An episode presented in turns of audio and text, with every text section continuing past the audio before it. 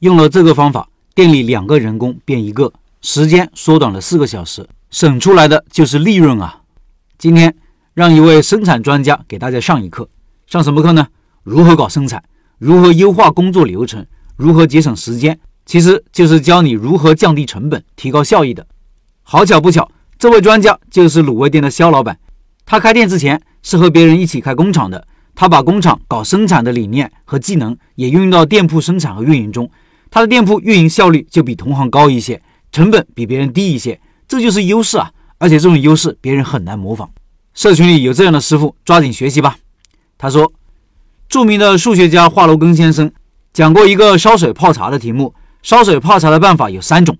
办法甲，先做好准备工作，洗开水壶、洗茶壶、拿茶杯、拿茶叶，一切就绪后，灌水、烧水，等水开了泡茶喝。办法乙，洗净开水壶后，灌水、烧水，等水开了之后，洗茶壶、茶杯，拿茶叶泡茶喝。办法丙，洗净开水壶后，灌水、烧水，利用等待水开的时候，洗茶壶、茶杯，拿茶叶。等水开了，泡茶喝。假设洗开水壶和灌水一分钟，烧开水十五分钟，洗茶壶两分钟，洗茶杯一分钟，拿茶叶一分钟，泡茶一分钟。用哪种方法泡茶的时间最短呢？三种方法的时间分别是多长呢？我做了一张表格，给大家直观的展示一下结果。这张图片我放公众号文章里了，听音频的老板可以到开店笔记的公众号查找对应文章看这个图片。这篇文章的插图比较多。非常非常的实用，听音频的老板一定要到公众号里看。方法甲的时间是二十一分钟，方法乙的时间二十一分钟，方法丙的时间十七分钟。华罗庚先生的这个题目实际上是统筹方法在实际生活中的应用，通过科学的方法优化流程，可以节约时间。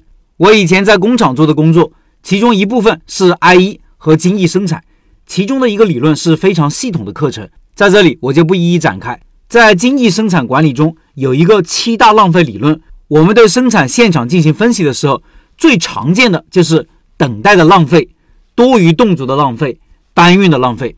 我捡两个案例来给大家分享一下精益生产在我们餐饮管理中的运用吧。第一是消除等待的浪费。学员小 A 做事比较认真踏实，但是每天下班特别晚，有的时候半夜一两点还在店里。经过观察，我发现小 A 有个习惯，用完的夹子。盆子、盘子、碗碟随手放在台面上，晚高峰过后，有些空了的盛具拿到后厨也不清洗，一直要等到下班打烊了才一起处理。学员小 C 呢，每次都会将用完的器具随手清洗干净，放回原位。卤制工作结束后，基本上操作区域的台面都已经收拾得整整齐齐了。晚上下班前一个小时，先将多余的厨具清洗干净，到下班的时候。只需要将剩余的少部分工作做完，就能下班回家了。我也将他们两个人的工作过程制作成一个简单的图表，从图中就很容易明白其中的道理。小 C 其实就是利用了卤制和售卖过程的等待时间，将清洗的工作插进去，消除了等待的浪费，这样就能比小 A 早下班了。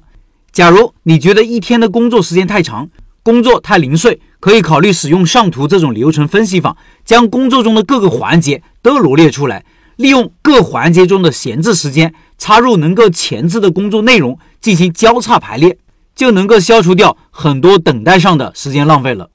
我们卤味店刚开始试营业的时候，是上午九点开始上班备货卤制，一直到傍晚四点钟左右才出锅售卖，需要两个员工。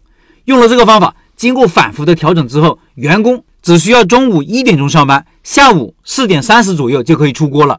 人工也由原来的两个人缩减到一个人，节约了大量的时间和人工成本。第二一条呢，消除动作的浪费。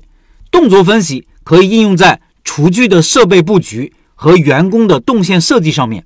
我这里也有两个图，一个是 H 型布局结构，一个是 U 型的布局结构。通过以上两个布局方案对比，大家不能发现。H 型布局设计的厨房，由于中间合台的阻隔，员工在前往清洗台的过程中多了好多个转身的动作，效率也会跟着降低。而且一天工作下来，员工也很疲惫。在一家店还没有开始装修的时候，就必须要考虑到这些问题，因为每家店的位置大小是不一样的，厨具是不一样的，很难百分百照搬。我们要综合考虑厨房的空间、下水道的位置、排风系统的位置、传采口的位置、设备的尺寸，最后设计出一套较为均衡的布局方案和动线方案。由于篇幅有限，本篇仅用两个案例来给大家介绍精益生产在餐饮管理中的运用。下一篇我将会再拿几个实际的案例来分享。以上是肖老板的分享。十二月份的拜师学艺项目就是肖老板的现捞卤味，感兴趣的老板扫码进入微信交流群和肖老板直接交流。音频下方有二维码。